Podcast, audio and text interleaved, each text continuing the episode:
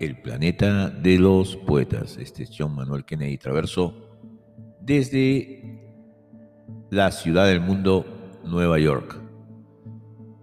En los ensayos notables hemos dicho que de estos escritores y de esos ensayos podemos aprender una gran cantidad de cosas en, en, poco tiempo, sobre todo, sobre todo el análisis, las comparaciones, los contrastes, la manera de usar el castellano, el español, el lenguaje, las estructuras, la sintaxis, la morfología, la pragmática.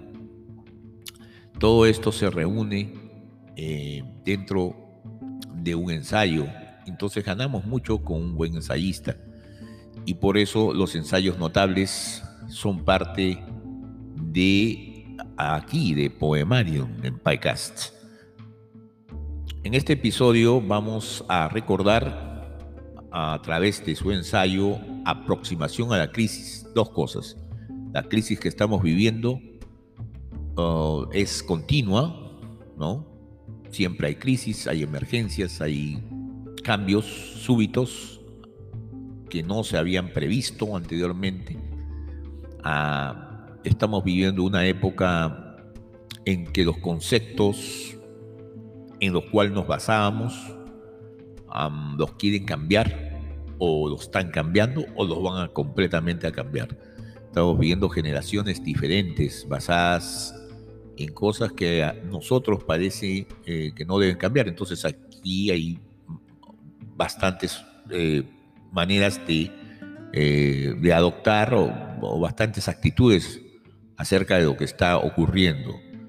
Tal vez me referiré, me referiré a esto de una manera más específica, pero pienso que la mayoría de personas saben a lo que me estoy, ah, a lo que estoy, de lo que estoy hablando, pero específicamente estamos viendo muchos cambios, cambios culturales más que de, de fondo, más que de forma, y son cambios importantes que van a traer o bienestar o malestar. No todos los cambios han sido mm, para la mejoría de la humanidad.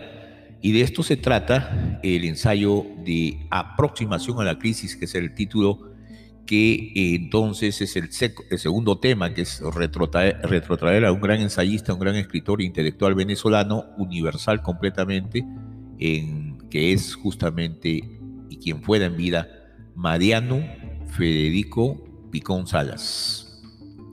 Eh, entonces, ah, el ensayo realmente es bien escrito y lo he dividido en tres partes para que lo puedas escuchar, en, la manera de escuchar estas cosas, eh, sirve para descansar los ojos.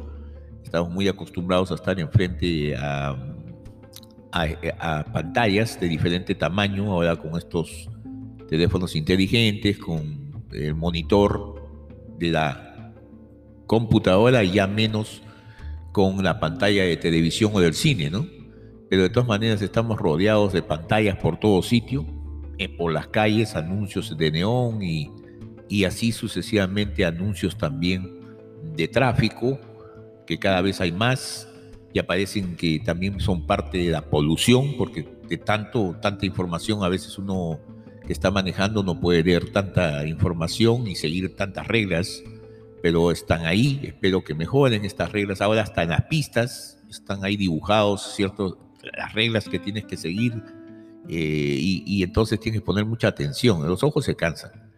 Eh, y por eso radio, a través de estos podcasts, eh, a través de estas transmisiones de sonido, de, ideas, de música, nos podemos descansar y podemos seguir activando nuestro cerebro, nuestra mente. De esto se trata. Entonces, cuando tengas tiempo, simplemente apaga tu televisor, apaga tu, tu radio, ¿no? y, conéctate y eh, conéctate con estas cosas, con estos diferentes y estas ideas, si tienes tiempo, puedes comentar y o dejarme mandarme un mensaje. Pero bueno, Mariano Picón Salas, hemos dicho que era venezolano, nació en Mérida en el principio, el primer año del siglo XX. en el año 1901. Entonces, también fue diplomático, también, no sé si se puede decir político, porque él fue amigo mucho de muchos presidentes y estuvo a cargo de varios puestos públicos por Venezuela como diplomático. Pero más que nada podemos decir que fue académico porque enseñó en muchas universidades, inclusive en universidades de Estados Unidos. vamos a decir que la obra de este gran ensayista es variada, pues. Eh, y que ejerce muchas, muchos puestos importantes para Venezuela. Por ejemplo, fue director de la cultura, de, director de Cultura y Bellas Artes del Ministerio de Educación. Fue embajador de Venezuela ante Colombia, ante Brasil, ah, por la UNESCO. Fue secretario de la presidencia, entonces yo creo que si fue secretario de la presidencia en un momento u otro también fue, podemos decir que fue político. Eh, en justamente en el último periodo constitucional de Rómulo Betancourt, con el cual me parece que cursa estudios, juntos cursan, estudios.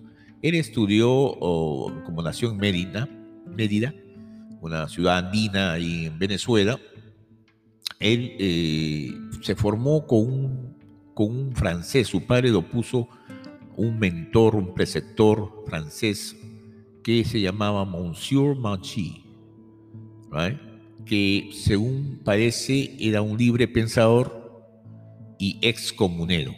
Ahora, cuando digo excomunero, estoy refiriendo a un movimiento que sucedió en París, ah, que fue denominado la Comuna de París. Y me parece que llegaron al poder, se instalaron en el poder ese movimiento alrededor de, de unos meses, entre marzo y mayo de 1871. Eh, y más que nada es el primer gobierno que se sabe que fue instaurado por la clase eh, obrera en el mundo, cuyo espíritu era eh, un socialismo, vamos a decir, autogestionario. So, este, este hombre le va formando, le va formando la, la mente, vamos a decir, la instrucción lo prepara para la vida intelectual que lógicamente este niño ya convertido en hombre va a producir. Pero después eh, de, este, de, este libre pensador, ¿no? de, esta, este mentor, de este mentor, llega a estudiar su bachillerato pues, en el Liceo de Mérida eh, y los continúa también en la ciudad de Valera, en Trujillo, en el Colegio Santo Tomás de Aquino, colegio que hay en muchos países de eh, Suramérica y Centroamérica y también en otros países. Es eh, como la Salle, como el Salesianos, colegios católicos de mucha reputación.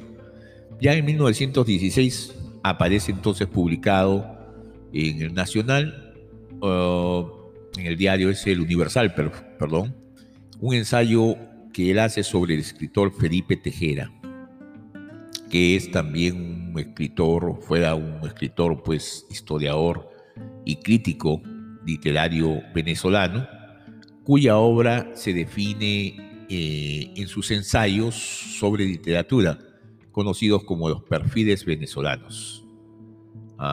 entonces él hace un ensayo sobre, sobre él y ya él publica eh, esta...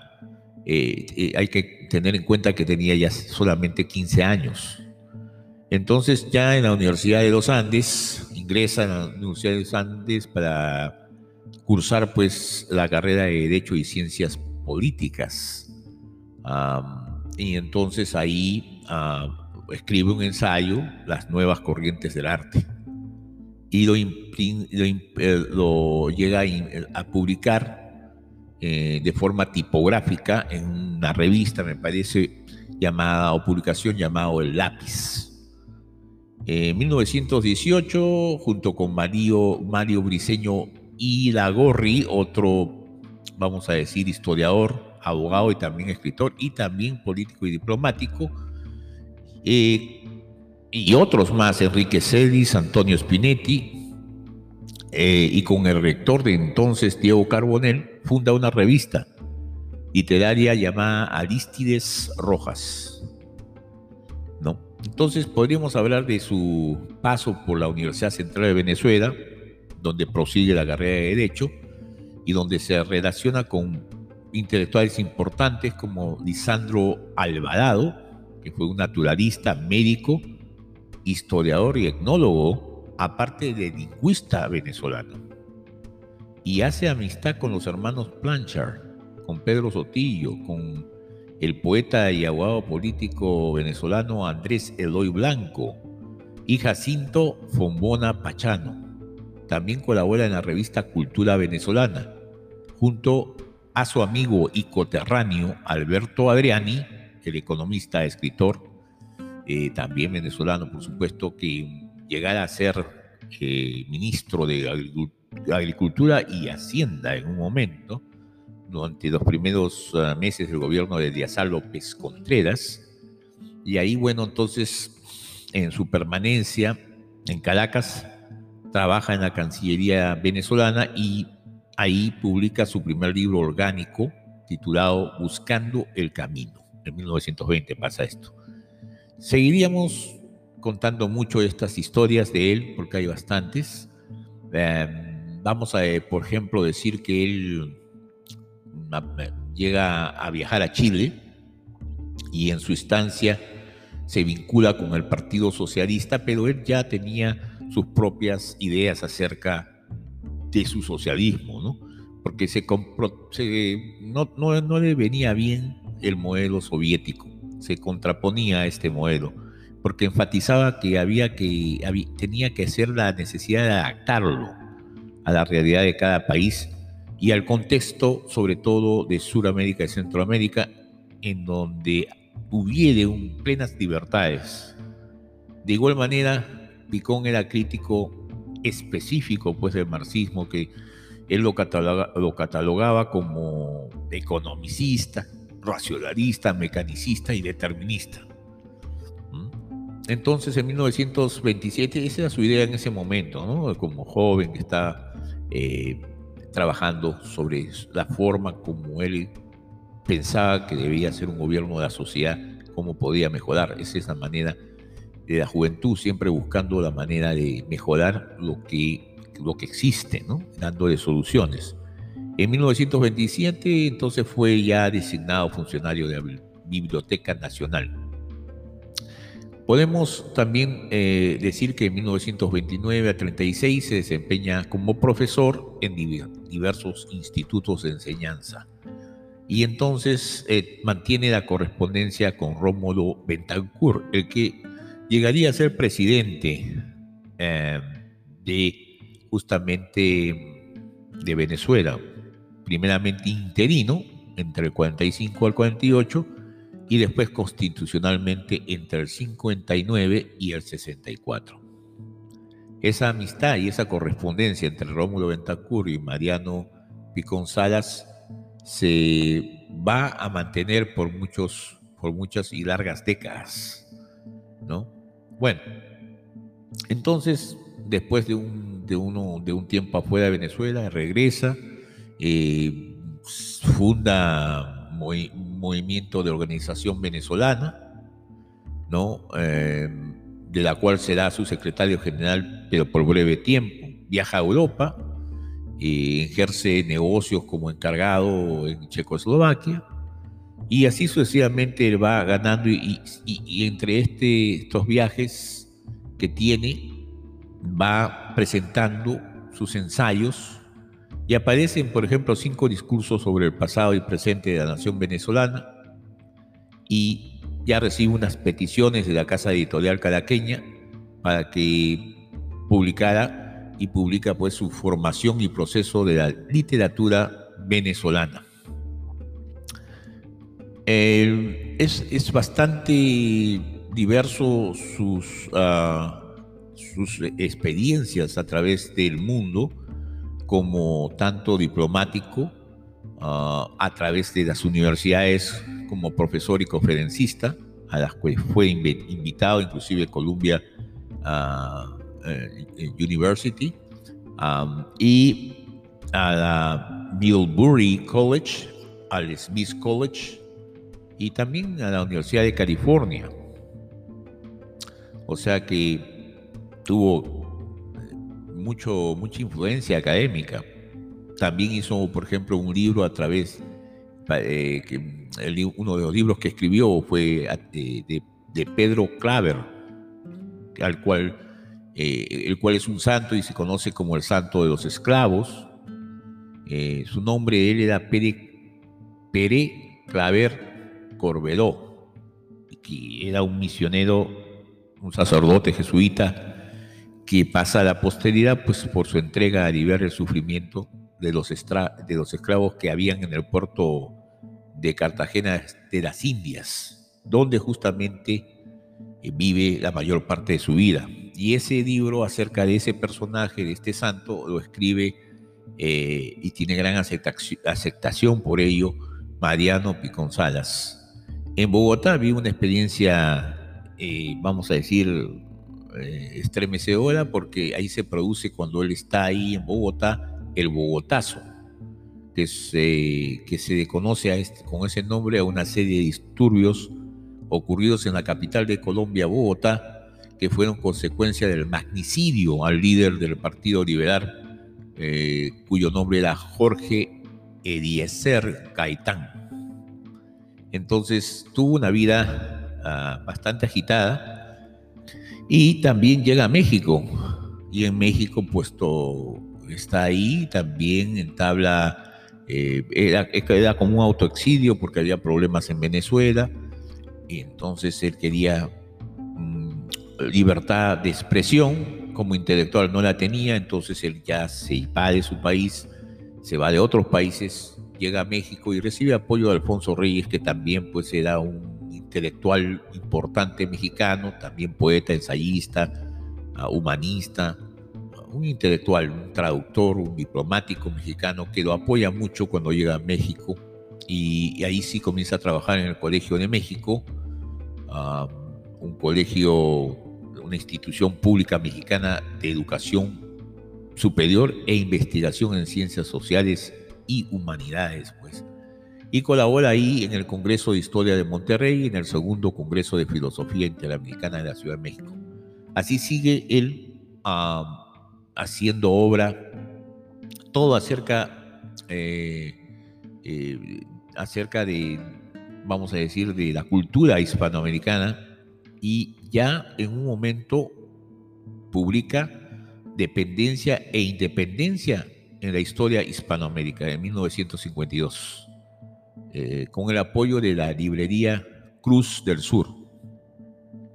También llega a ser director del papel literario de El Nacional, en los años justamente de la, dictadura de Marco Pérez Jiménez, un político militar y, lógicamente, dictador venezolano, que alcanzó el grado de general de división del ejército de Venezuela y fue justamente ah, presidente de Venezuela sustituyendo a Germán Suárez Framerich en la Junta de Gobierno.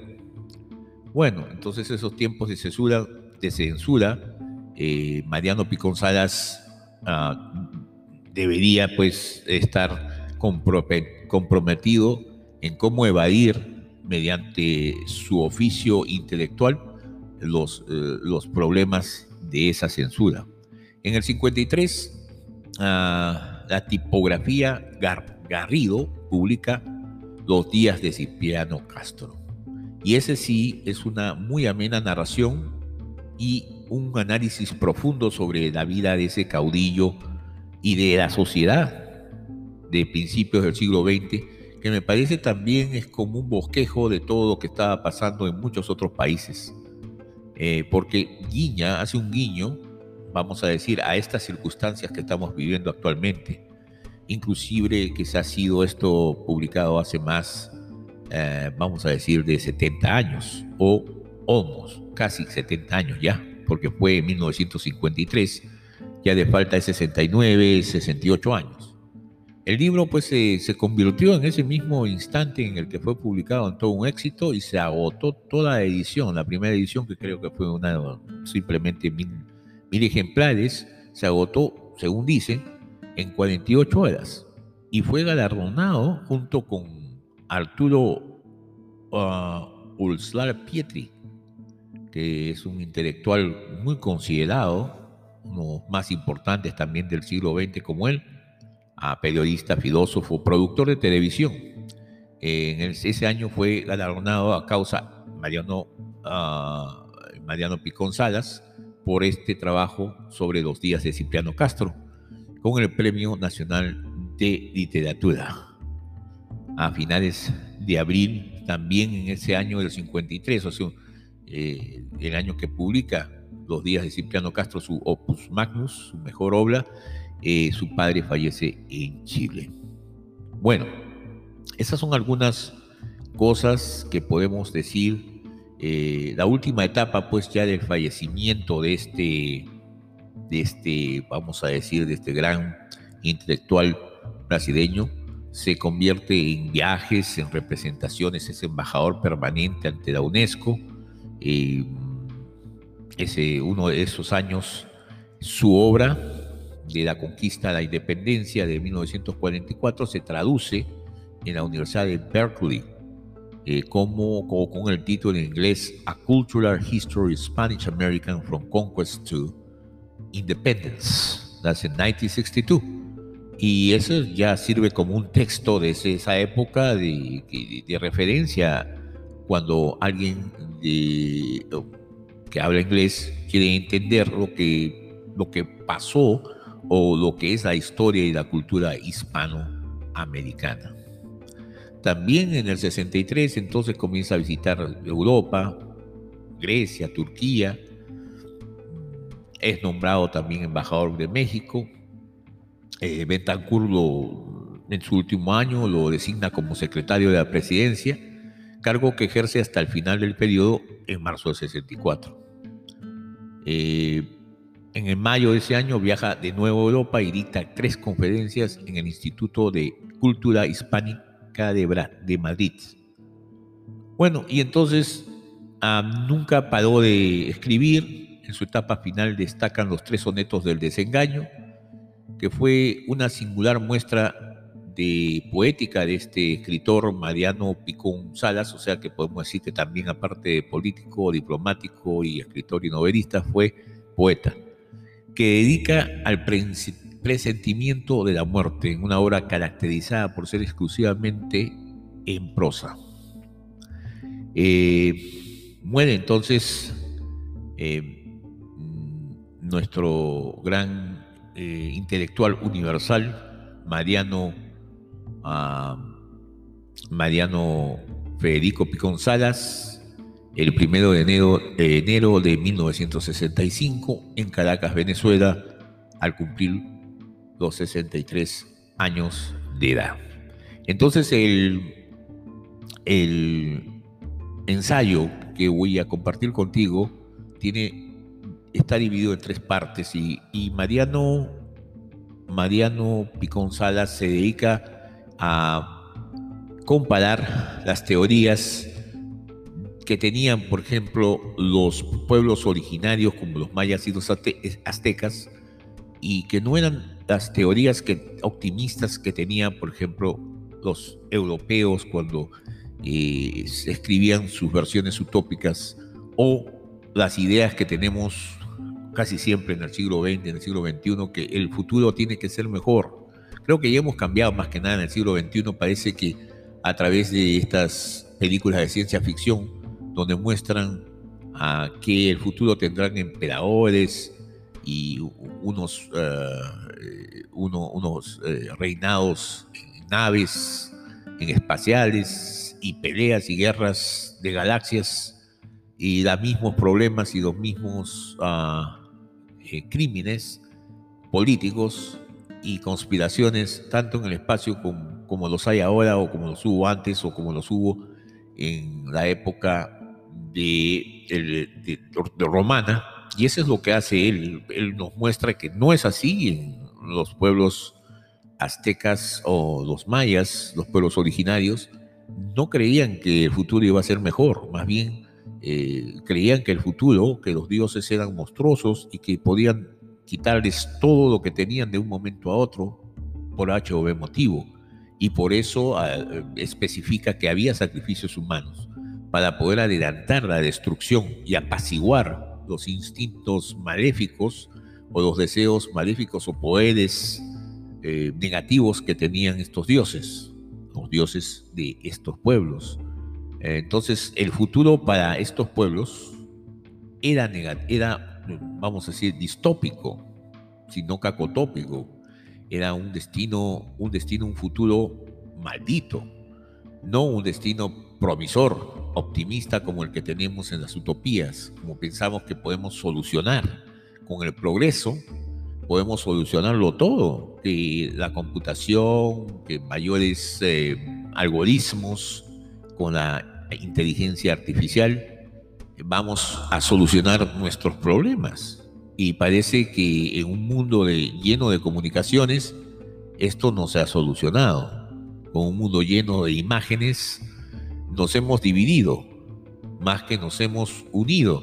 Y más que nada, seguimos eh, de una manera u otra con especulaciones o pensamos que hay ciertos ah, problemas, ¿no? La gente está viviendo realmente una crisis y esto, este ensayo que fue escrito en 1955, pues corresponde a un análisis eh, que es pertinente aún en estos días, en el siglo XXI, y él especifica, me parece en la tercera parte, si no es en la segunda, algo acerca de esto, del siglo XX al siglo XXI, pero hace un análisis de este tipo de civilizaciones sobre la comparación con las civilizaciones europeas, recalcando trabajos como eh, trabajos muy importantes.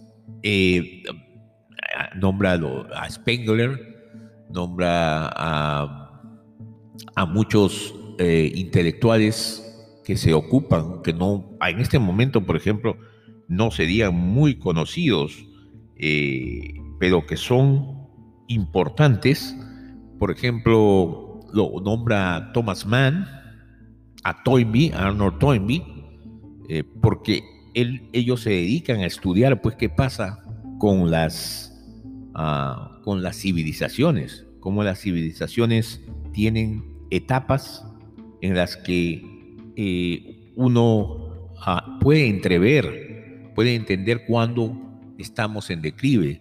Menciona el declive, eh, eh, la declinación del imperio romano y, en esto pues no solamente menciona a Oswald Spengler, Spengler también menciona a Gibbons, que es el que se encarga de esto en el siglo XVIII, ¿no? se, se encarga de, escribir varios volúmenes sobre el, eh, el auge y la declinación del imperio romano. Menciona nombres como Benedetto Croce, ¿no? Todo esto pertenece justamente al análisis histórico del proceso de la humanidad y de las culturas, que por uno u otro motivo lo hemos eh, delegado, ¿no? Y tenemos que recordar estos nombres. La mayoría, pues, es recordado por personas como los antropólogos, los historiadores, los historia, eh, los, em, vamos a decir, los sociólogos que eh, advierten los cambios que existen en las culturas y más que nada en los países, en las civilizaciones, eh, uno de los más importantes es Chakov Burkhardt. Es uno de los que él se dedica mucho a, analizar en la primera parte. Sobre todo, eh, Burkhardt fue muy amigo ah, de, Nietzsche. Nietzsche tomó lecciones a Friedrich Wilhelm Nietzsche, tomó ciertas lecciones de Burkhardt, Jakob Burkhardt, el suizo. Bueno, entonces espero que disfrutes, disfrutes estas personalidades, te dediques a buscarlas, a, entender quiénes son, cuáles son sus teorías y lógicamente Mariano Piconzalas eh, nos trae todo esto y nos lo explica. Y como digo, es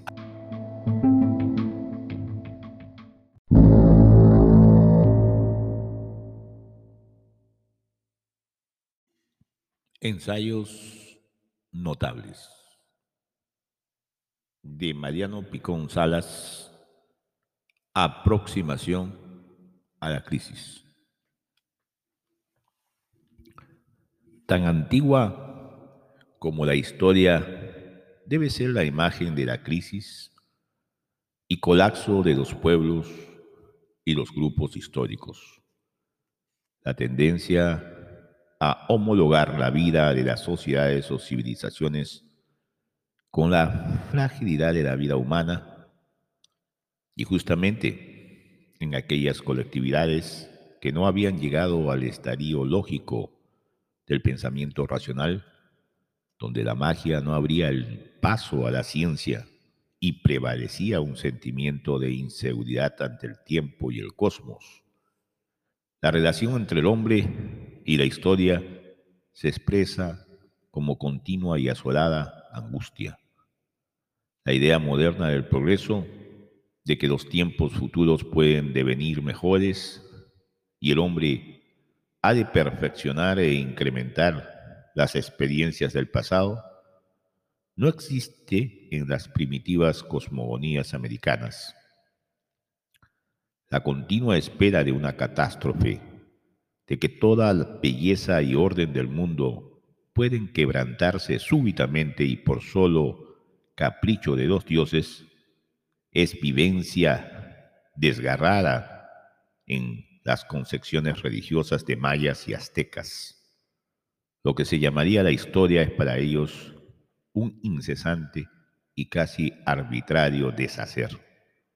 Al plano religioso, y a toda imagen de futuro se transporta la imagen de una existencia colectiva amenazada por guerras, éxodos e invasiones de pueblos, querella y sustitución de dioses, terremotos y cataclismos, piedras que se superponen sobre los antiguos templos y tumbas, y a veces no dejan siquiera el nombre de los que pasaron sobre esas culturas pesa, contra la ilusión hedonista de nuestra vida moderna, un continuo memento mori.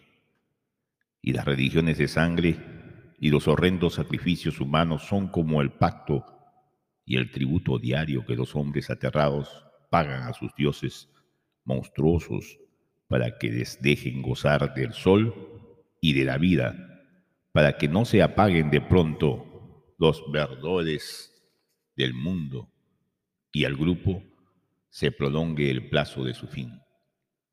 Esos dioses son ávidos y se les implora con espanto. Racionalistamente pudieran interpretarse dichas religiones de sangre en el alba de la historia, diciendo que si la meta final es la muerte de todo, acaso se calmen la cólera y la prisa de la divinidad, adelantándole en el sacrificio humano unas cuotas de destrucción. Y al mancebo, que cada año en la fiesta de Huitzilopochtli se iba a ofrendar al dios, los mexicanos lo agasajaban previamente, lo trataban con tanto respeto como a sus príncipes, ya que su sacrificio parecía aplazar el fin de los otros.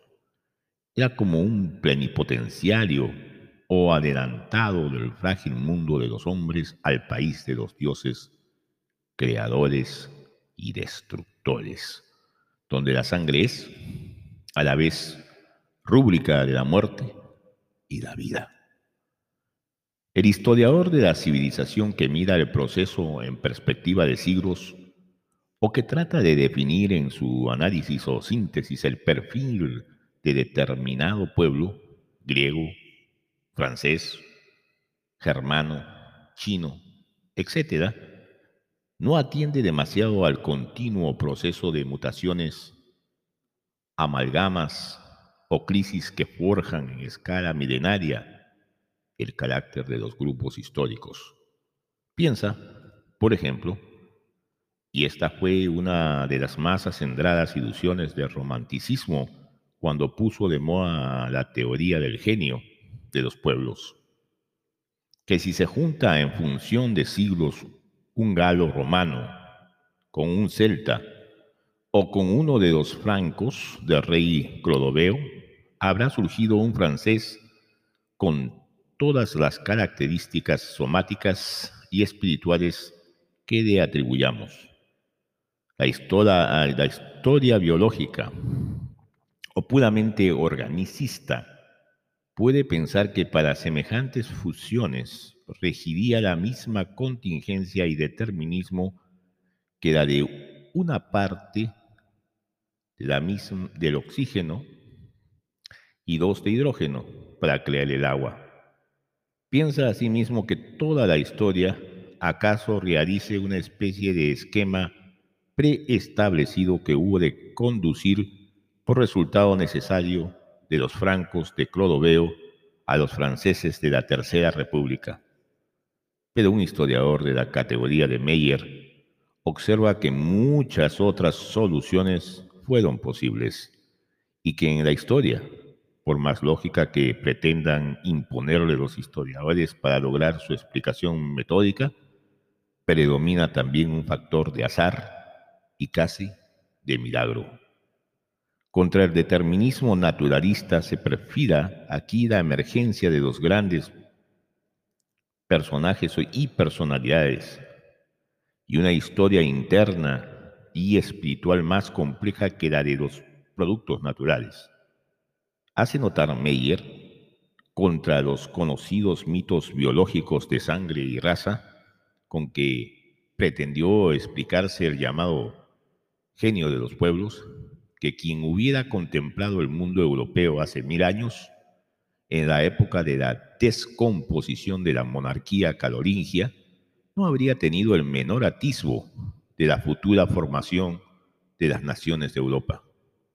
En aquella época, escribe, apenas existía uno solo de los pueblos de la Europa actual, no solo en cuanto a su conformación exterior, sino a su esencia interna.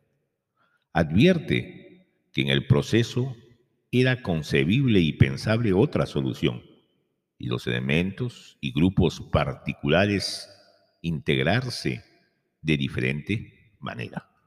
Alemania del Norte, explica, pudo muy bien fundirse con Escandinavia o trocarse en nación independiente como aconteció con un fragmento extraído del bloque germánico.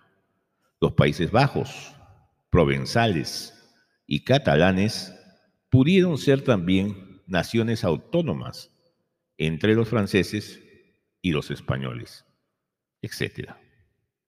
Pero como suma representación y proyección de lo humano, teñida del amor y del temor de toda vida, es lógico que el hombre sienta ante la historia la misma cautela y zozobra que ante el cambio y la muerte.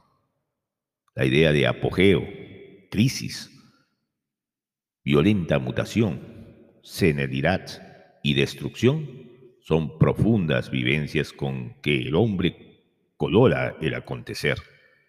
Cuando los hechos que maneja o en los que se mueve no le iluminan el porvenir posible, quiere penetrarlo, como los profetas de Israel, con el ímpetu de la profecía. Así las revelaciones del profeta Daniel, anunciando que después de su tiempo vendrá un quinto reino de la tierra, que tendrá la fuerza y la duración del hierro, y donde el hierro domará y quebrantará todo y el complemento que muchos siglos después hace San Jerónimo a la misma profecía, anunciando que ya el hierro se mezcló con la arcilla y comienza con la muerte de Roma, una nueva edad del mundo. Si siempre fuésemos sanos y la vida se desenvolviese en sosegado proceso inalterable e invisible que nos condujera como arroyo manso al mar de la muerte, casi no nos sentiríamos vivir o la existencia no formularía al hombre su continua perplejidad y congoja proyectadas en ese espejo múltiple de sus de sucesivos cambios y generaciones que llamamos historia. Además, como lo ha notado Ortega y Gasset en sus lecciones sobre Galileo, es característico de algunas épocas no sólo que algo cambia en nuestro mundo, contraste frecuente en el paso de una a otra generación, sino de modo más radical, que cambia el mundo. Según la clarísima definición de Ortega, a fuerza de ser obvia, hay crisis histórica cuando el cambio del mundo que se produce consiste en que el mundo o sistema de convicciones de la generación anterior sucede un estado vital en que el hombre se queda sin ellas, sin aquellas convicciones y por tanto sin mundo. Y agrega el filósofo español, el hombre vuelve a no saber qué hacer, porque vuelve a no saber qué pensar sobre el mundo. El cambio del mundo ha consistido en que el mundo en que vivía se ha venido abajo y, por lo pronto, en nada más. Es un cambio que comienza por ser negativo, crítico. No se sabe qué pensar de nuevo. Solo se sabe o se cree saber que las ideas y normas tradicionales son falsas, inadmisibles. Todo proceso histórico aunque no aceptemos la teoría expengriana de los ciclos, ofrece así estos contrastes de afirmación o negación vital, o de acuerdo con la metáfora biológica de plenitud o decadencia. Es muy diverso en la cultura antigua el asombro y la extrañeza locuaz con que Herodoto miraba el mundo de la desilusión de San Jerónimo al anunciar la desolada vejez a que habían llegado los tiempos, o en nuestra época moderna el optimismo iluminista con que Edward Gibbons cerraba en 1776, en víspera de grandes cambios mundiales que no pudo prever, su monumental Historia de la decadencia del Imperio Romano del trágico tono apocalíptico con que Oswald Spengler escribía las últimas páginas de su libro 144 años más tarde. Como bueno y moderado hijo de la Ilustración, al comparar el mundo moderno con el antiguo, Gibbons concluía su obra acendrando profunda fe en la perfectibilidad del hombre se apuntaba a la teoría del progreso y al hacer el inventario de los bienes de su época en relación con los de los romanos, todo el saldo y previsión favorables eran para nuestros tiempos. Al visible progreso del mundo en leyes e instituciones políticas, avance de las ciencias, expansión universal del comercio, y refinamiento de las costumbres atribuía su confianza en el esperado ascenso de la humanidad. A menos que una revolución trastorne el mundo, ninguno de los pueblos que lo habitan volverá a caer en su barbarie original, decía Gibbons. Y aunque a reglón seguido recordaba que una nube espesa de ignorancia eclipsó en la, en la antigüedad los días brillantes de Augusto y de Trajano, y los bárbaros destruyeron las leyes y palacios de Roma. No hacía para la época venidera una profecía semejante, porque cada siglo aumentó las riquezas reales, la felicidad, la inteligencia y quizás las virtudes de la raza humana. Desde esta posición optimista, Gibbons encarnaba bien el espíritu de la historiografía del siglo XVIII, edificada sobre dos mitos, el del progreso y el de la razón perfectible. La validez que se atribuía a ambas teorías se expresaba en varios juicios de Voltaire. Los hombres han adquirido de uno a otro límite de Europa muchas luces que en todas las edades precedentes, decía el pensador de Ferney, y agregaba, la única arma contra el monstruo es la razón. La única manera de impedir que los hombres sean absurdos y malvados es iluminarlos. Y para hacer el fanatismo execrable, no es necesario sino describirlo.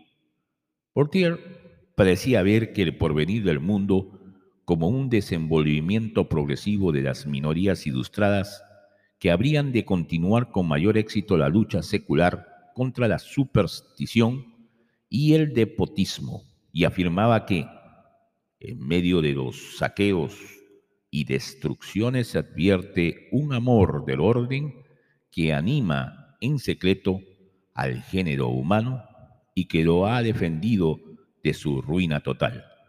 Es uno de los resortes de la naturaleza que readquiere siempre su fuerza.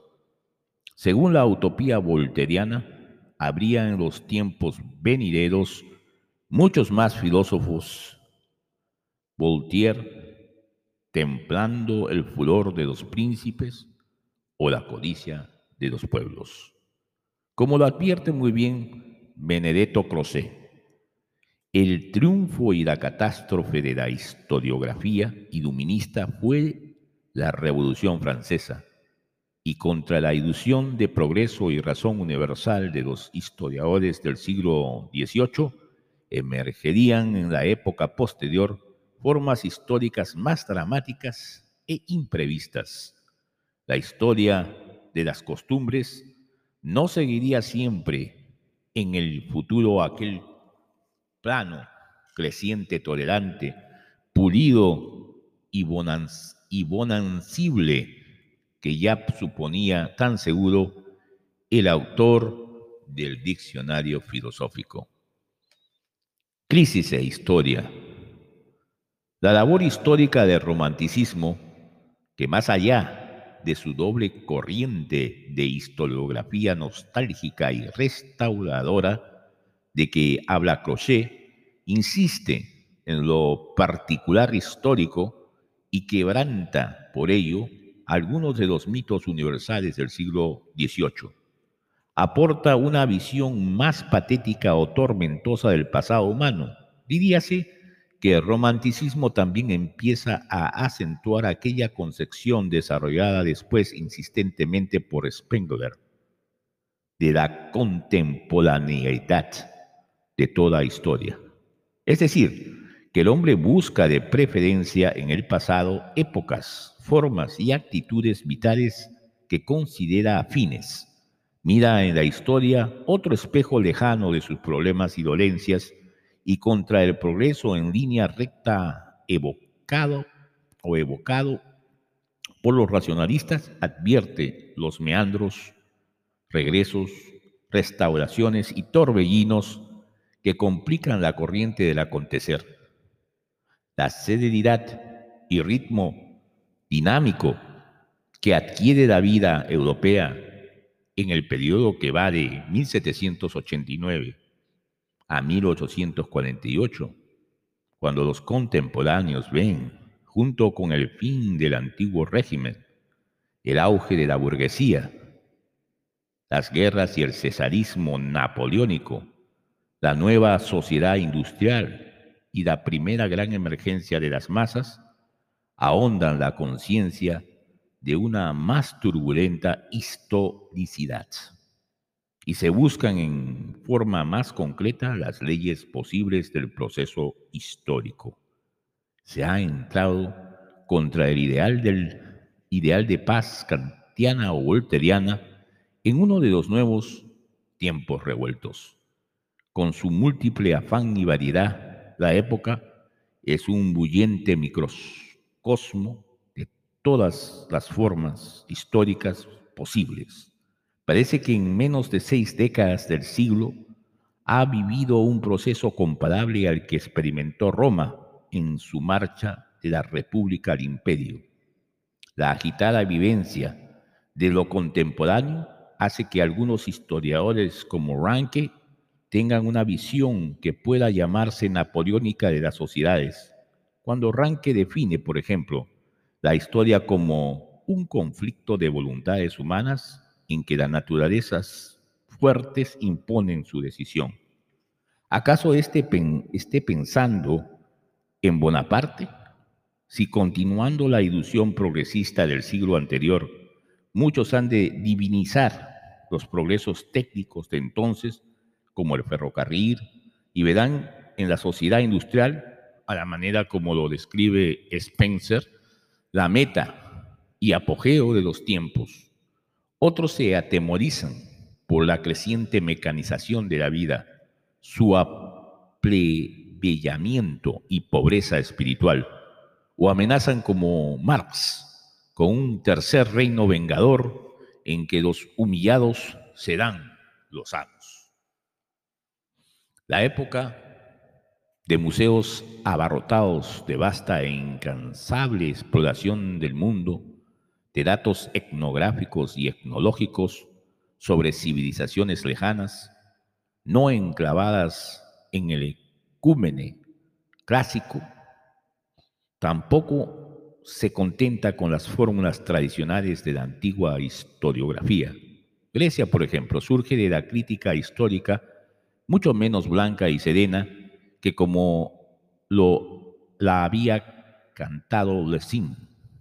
Y en toda historia, según el ejemplo de Burkhardt, ya no se ve aquella firme meta hacia el progreso y la razón perfectible, sino cambios cesuras y cortes profundos. Si los historiadores iluministas parecieran haber partido de un esquema ideológico preestablecido, como el intelectualizado y falso de Voltaire sobre las religiones, los de la segunda mitad del siglo XIX, presionados por los profundos cambios que vieron, no desdeñan los factores irracionales. En nombre de la purísima razón y de la fraternidad humana, no cometieron innumerables crímenes las turbas jacobinas de París de 1793 y sus verdugos oficiales. Los acelerados años que van de la revolución de 1789 a la de 1848, de la Declaración de los Derechos del Hombre al primer apocalipsis marxista, contemplaron muy grandes mutaciones para que no se desplantee con viva distancia el problema histórico de los cambios y las crisis, que parece posible con la ingente masa de noticias que maneja la época, crear una sociología de los hechos del espíritu. Es problema que case cavidar profundamente a algunos de los más brillantes historiadores del siglo XIX. Es, por ejemplo, cuando un profesor suizo que no quiere mirar en la historia solamente ideas y procesos políticos, sino también cosas concretas, un discurso y atribuye tanto valor significativo a un busto romano como a un discurso de Cicerón.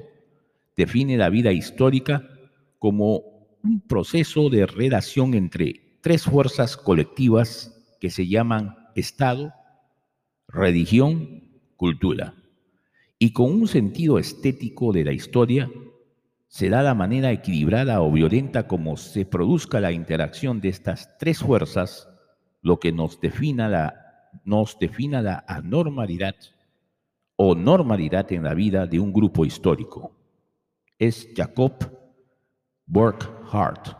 También quien se sume de cabeza en el análisis espiritual de una crisis en su juvenil libro sobre la época de Constantino el Grande.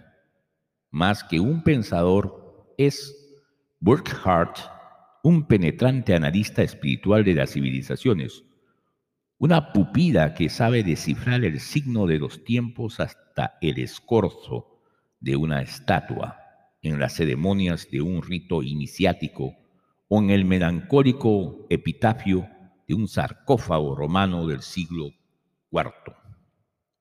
La idea de crisis de todas las civilizaciones y aún de la contemporaneidad de toda historia es uno de los hilos conductores de su pensamiento, espíritu de extraordinaria sensibilidad para lo plástico.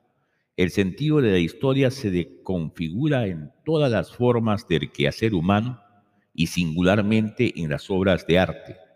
Quebranta para mirar el arte de la antigüedad los cánones de belleza establecidos por los estetas e historiadores neoclásicos y estudiará las vivencias particulares de cada época.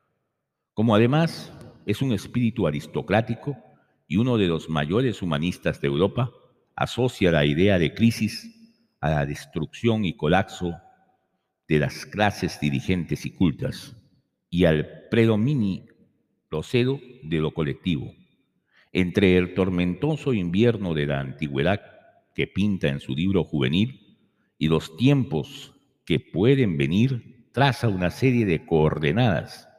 Si la maravillosa civilización pagana pudo morir, la nuestra tampoco ha adquirido una prima de supervivencia y su concepción de las crisis se puede ordenar en la siguiente tabla de valores término de la primera parte de aproximación a la crisis del venezolano Mariano Picón Salas.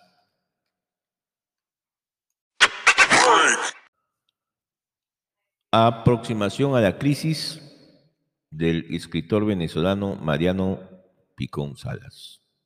Primero, una civilización decae por el envejecimiento social.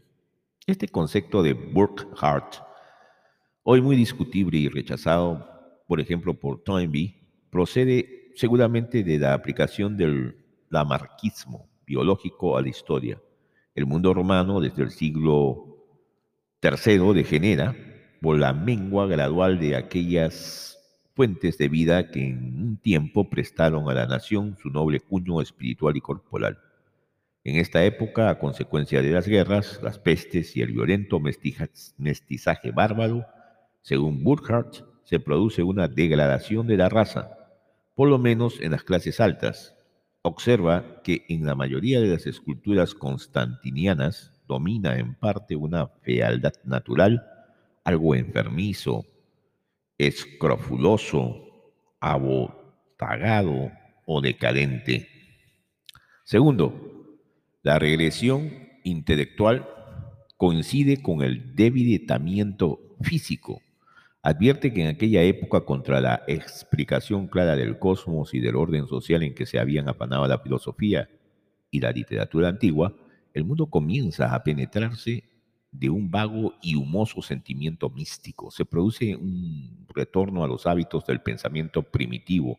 Se cree más en la magia que en la ciencia, desconfiando o desengañado del mundo terrenal, el hombre invoca a los genios inmateriales, sentido plástico y concreto de las divinidades paganas empieza a desaparecer en medio de los sombríos cultos y misterios.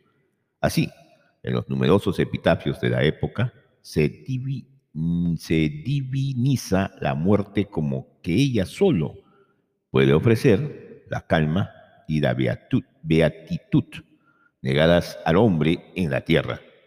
El pesado de, depostismo en que agoniza la antigüedad hace ya de la vida una carga y se invocan las sombras libertadoras del más allá. Tercero, este retroceso intelectual produce naturalmente un colapso de lo que puede llamarse el espíritu de coordinación y coherencia. El arte de la época constantiniana no se preocupa, como el clásico, por las leyes de proporción y armonía, de las partes y no se expresa en efectos bizarros y desordenados de colorido, en superabundancia de materiales y detalles, ahoga en profusión ornamental y lujo inútil la idea representativa, el brutal colosalismo de los edificios y estatuas constantinianas quiere sustituir la euritmia perdida. Se busca lo colosal cuando ya no se puede expresar lo armonioso. En los retratos de la época, la máscara patética y desproporcionada reemplaza a los rostros. Cuarto, el espíritu creador de las minorías dirigentes desaparece en la masificación de la cultura, ya que el Estado tiene que satisfacerla de preferencia a los reclamos más mediatos y elementales de la multitud. Pero un desconsolado invierno de las culturas, como el de los días constantinianos, está precedido por una larga sintomatología de las crisis, lo que suscita la prevención y recedo de Burkhardt y lo que puede augurar un cambio imprevisible en la historia contemporánea es precisamente la situación histórica que ya ve incubarse en su tiempo. Hojeando los capítulos a veces muy digresivos y desordenados de las reflexiones sobre la historia universal, podemos esquematizar su profecía del futuro. Como cantor de Grecia e hijo de la libre y diminuta Suiza, un espíritu como el de Burkhardt. Tenía, temía a los grandes estados mundiales como destructores de la valía, valia y espontánea actividad de las naciones pequeñas. Fue la inmensa estatificación y petrificación romana lo que ahogó o revolvió en horrible mezcolanza la autónoma vida creadora de las culturas locales. Las formas y el espíritu se justaponían sin integrarse en el sincretismo. La ley y la libre voluntad se reemplazaron por la fuerza. En el rito oriental de salvación, en la penumbra de la ceremonia iniciática, en esta nueva comunión de las almas, busca el hombre agobiado de, aquellas, de aquellos días la esperanza que le niega la tierra. Veamos, sin que esto fije un paralelismo, con la crisis que hubo de conducir al colapso de la antigüedad clásica, lo que según Burkhardt estaba aconteciendo en el mundo contemporáneo. Primero, la aventura de hegemonía militar que empezó en Europa con las guerras napoleónicas ha disminuido en torno de los intereses y presiones de las grandes potencias, el valor de las pequeñas naciones. En las páginas de las reflexiones sobre la historia universal, Burkhardt intuye que el próximo futuro no irá perfilando la aspiración hacia los estados mundiales, como pretenden serlo en nuestra época la Rusia soviética y los Estados Unidos. Y dentro de su peculiar concepción histórica, el Estado mundial significa, como en la antigüedad clásica, la petrificación de la cultura, la cercanía del invierno, el aparato de poderío, guerra y tributación de un Estado mundial esclaviza al hombre y destruye la diversidad creadora. Contra la previsión del filantropismo del siglo XVIII, las guerras se irán tornando cada día más feroces, desde, los, desde las napoleónicas hasta la, la franco-prusiana de 1870, las técnicas bélicas seguían alcanzando mayor poder de exterminación. El siglo XIX produjo en la mayoría de los países de Europa un cisma o relación anormal entre el poder político y las exigencias de los pueblos. Perfilábase un creciente conflicto entre Estado y opinión.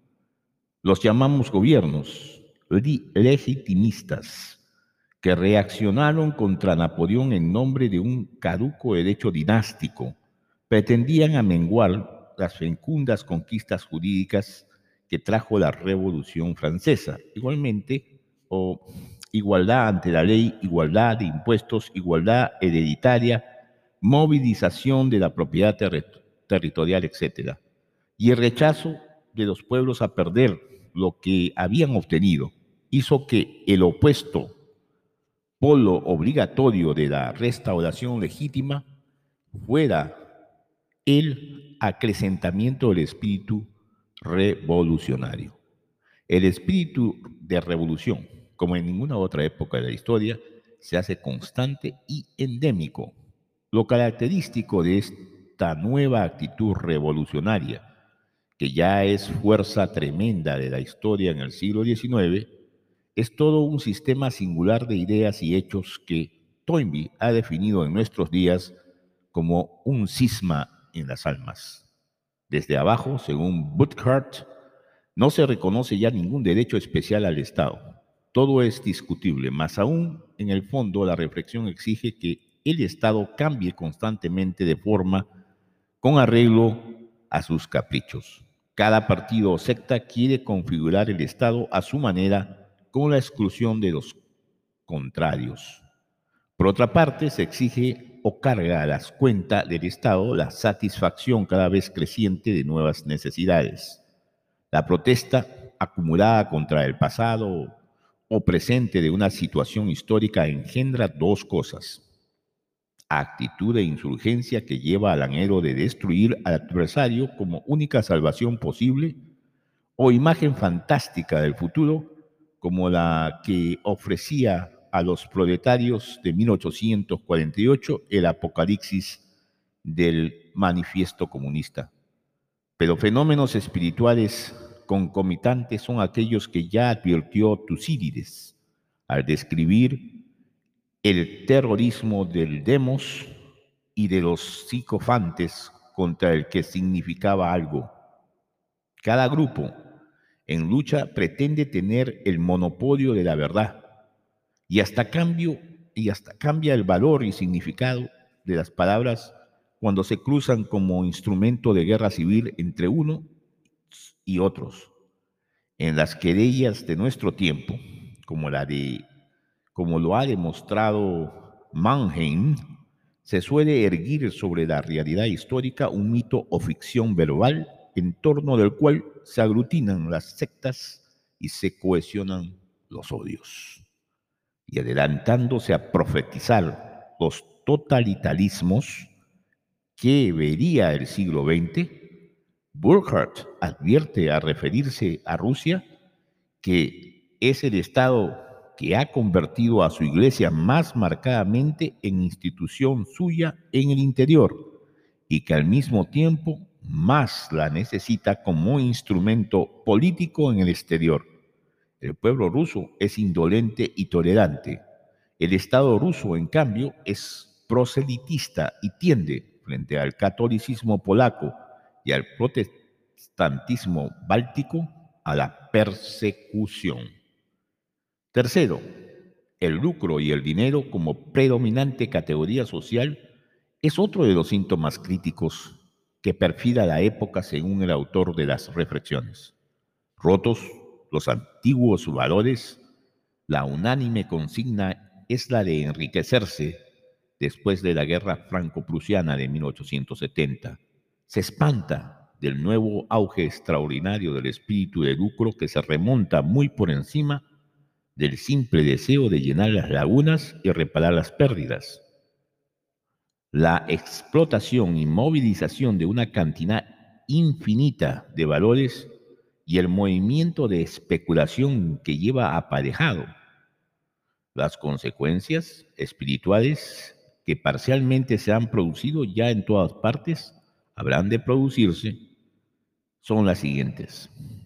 Las llamadas mejores cabezas se dedican a los negocios o son reservadas por sus padres para esas actividades. La producción espiritual del arte y la ciencia tiene que esforzarse extraordinariamente para no degenerar en una simple rama de los negocios de las grandes ciudades, para no verse arrastrada por la propaganda y el prestigio por la inquietud general.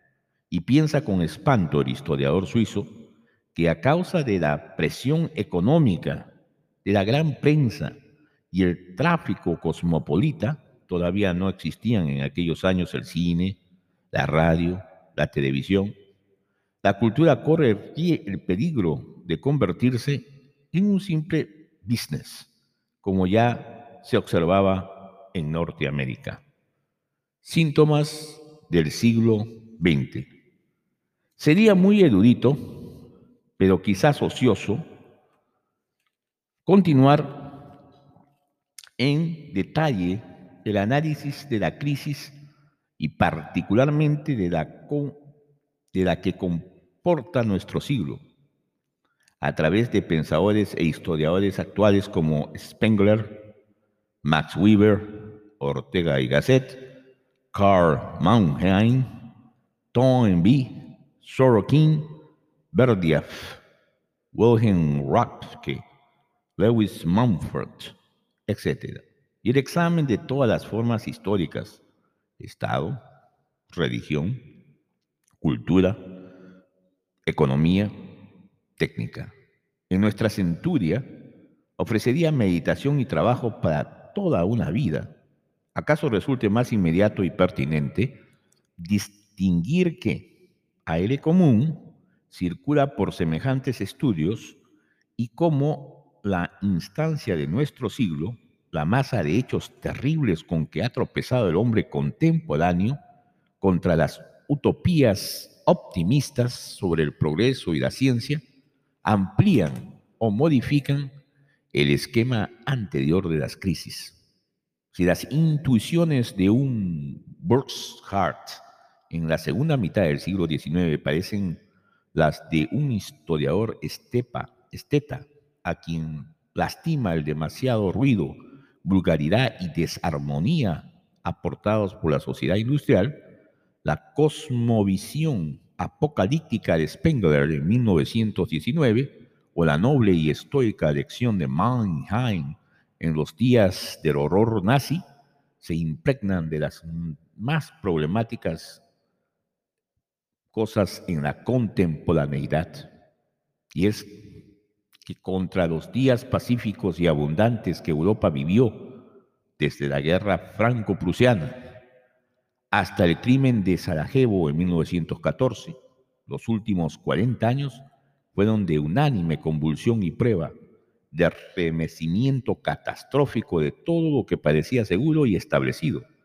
Hemos vuelto a vivir en un ambiente de inexpiable guerra religiosa que Europa no había visto desde la paz de Westfalia. El capitalismo liberal que había nutrido a Europa con más abundancia y distribución de bienes que en ninguna otra época de la historia, empezó a fallar en sus repetidas crisis económicas y en sus marejadas de desempleo, pero tampoco los ensayos de control socializante resultaron en todas partes y no compensaban al hombre del menoscabo de iniciativas y de libertad. El paraíso de las sociedades sin clases anunciado por el profeta Carlos Marx se prolongó a una sedicente dictadura del proletariado, estatificó la libre función de la cultura y organizó el Estado soviético como una iglesia cerrada y exclusivista, pronunciando a cada instante sus destructores edictos de herejía. Si era muy noble redimir al proletariado, llegó a olvidarse en la divinización e idealización de esta clase, que también las otras estaban compuestas de hombres. El humano universalismo con que había soñado el pensamiento del siglo XVIII, y paradójicamente en la época del avión y de las aceleradas comunicaciones mundiales, degeneraba bajo los regímenes totalitarios en nacionalismo mítico e irracional, fundamentando o fundamentado en el odio más que en el espíritu de creación. Se enseñaba oficialmente a odiar, así como el cristianismo y el filantropismo dieciochesco pensaron que se podía enseñar a amar, en protesta confusa contra una situación que podría ser transitoria, conductores y masas gozaban en la destrucción o negación del legado cultural precedente. ¿Y por qué? La razón no es la totalidad del hombre, se proscribía la razón y se invocaron, como al final de la antigüedad, los humosos, númenes de la magia y del inconsciente, astrólogos y vaticinadores propagandistas oficiosos de la mentira servían de trasfondo al régimen de Adolfo Hitler, así como Mussolini quería competir con los emperadores romanos del siglo Tercero, en política contra la representación colectiva de la sociedad y la soberanía popular, consigna viviente de, las revoluciones del siglo XIX. Plotó la imagen del caudillo carismático con algo de brujo o hechicero, nocturno, a la manera del Führer alemán, del gran demagogo y bufón de la plaza pública como el duce italiano, o de padrecito desvelado de todas las Rusias, mezcla bizantina de zar, o pantoclátor, infalible como Stalin, y la necesidad de mover a las masas como rebaño dócil y no deliberadamente, produjo el falso ideal de simplificación, de servir la idea o el mito hecho, sin el esfuerzo de analizarlos. Hasta en biología o en filología había que creer lo que creía Stalin, así como Hitler se consagraba en sumo esteta del pueblo alemán. Que estas dolencias no son solo de los países totalitarios, sino afectan también a los liberales y capitalistas, porque en la historia ninguna nación o grupo de naciones puede aspirar a merecer el premio de la suma bondad o perfección. Es lo que han esclarecido los más probos pensadores de nuestros días. Y quizás hay solo diferencias en el grado de coacción rusa que niega llamando cultura burguesa todo lo que no coincide con la ideología y la necesidad del instante y la simplificación norteamericana, al estilo de los diarios de Hearts, que por contraste llamara, llamara rojo a lo que no, beneficie a sus prósperos intereses, época en que la totalidad y complejidad del hombre se somete a rótulos y eslogans, a adjetivos que nadie examina y que frecuentemente están desprovistos de contenido y auténtica significación. Por eso se observa que la más aguda crítica histórica de nuestros días, superado ya el determinismo positivista, la insuficiencia del positivismo para explicar la historia fue probada por una serie de filósofos e historiadores contemporáneos desde Tirsley y Crochet hasta Toynbee. Se afinca de nuevo en una filosofía de, de los valores, justamente contra el mundo de la naturaleza, en la que la filosofía positivista quiso enclavar la historia, el hombre levanta el sistema moral y estético de los valores. A los hombres no los mueve solo y ni siquiera de modo primordial sus intereses de clase, sino, a la par, sentimientos y juicios valorativos de carácter general y elemental que los unen por encima de las diferencias de clases e intereses, y sin los cuales no es posible la sociedad y el Estado, bastando apelar a ellos para encontrar eco.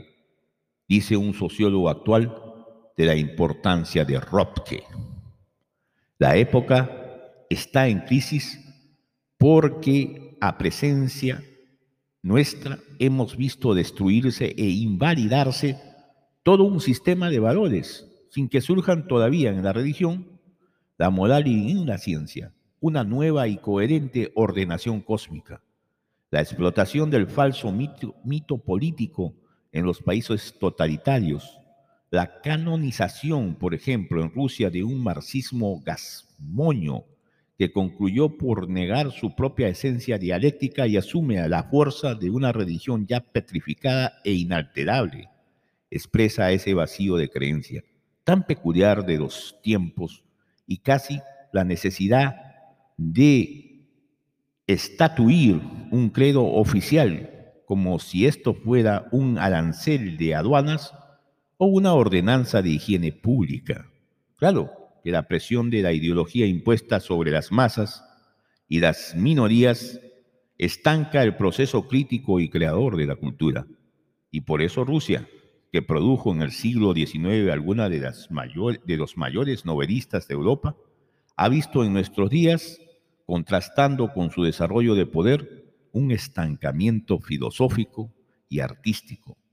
Los escritores de las dos primeras décadas revolucionarias que iban a revelar al Occidente con un residuo de humanismo el drama de la revolución, como Ferín y Pilniak, fueron castigados y excomulgados por el nuevo Santo Sínodo, y es que la vida compleja del espíritu no puede someterse a ningún plan quinquenal.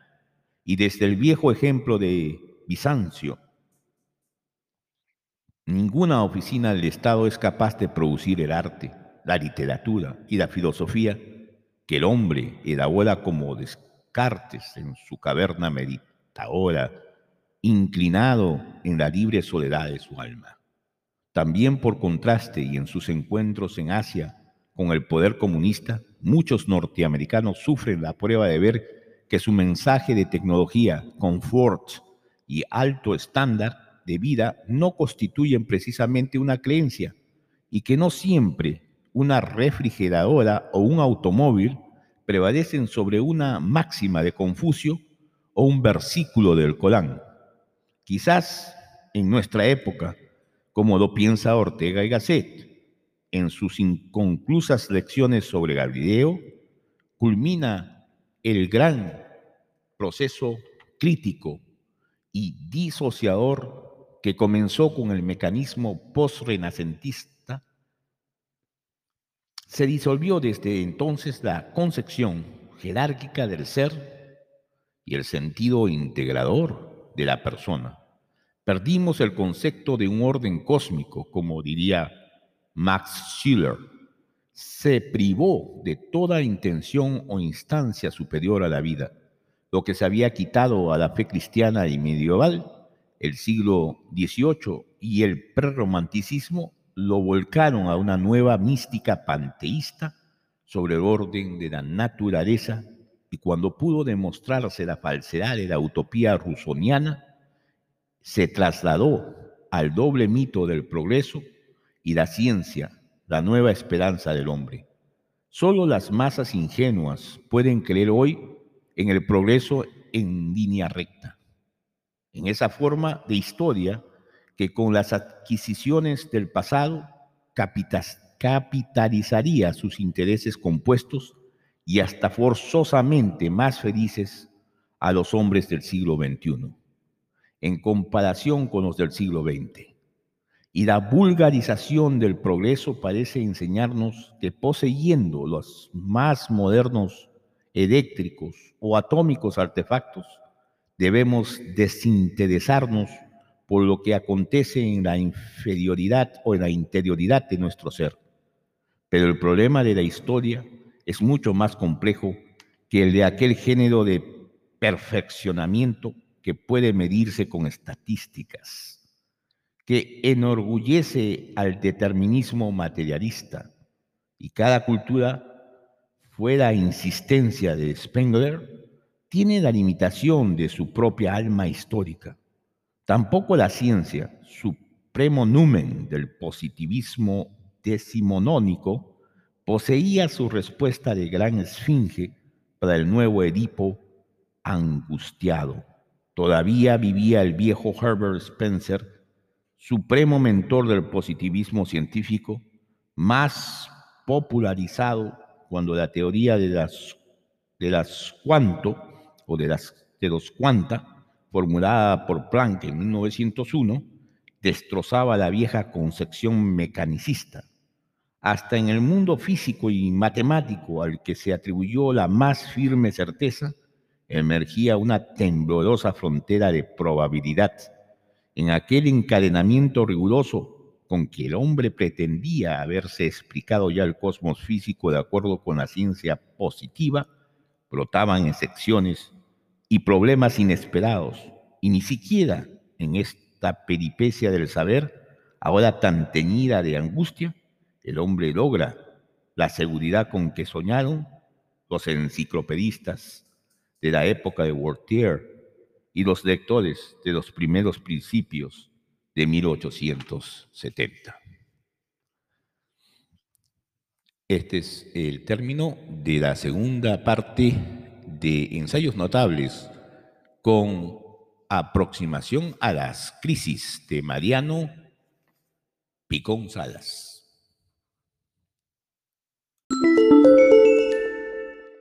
Aproximación a la crisis del novelista escritor venezolano Mariano Picón Salas. Tercera y última parte aquí en Ensayos Notables en Paicas. La visión apocalíptica que daba del futuro de nuestra civilización occidental Spengler en su famoso libro mereció sin embargo rectificaciones cautelosas, sino más optimistas de historiadores como Toynbee y de sociólogos como Mannheim. Como en un largo drama en tres actos parece desenvolverse para Toynbee el proceso desintegrador de una cultura.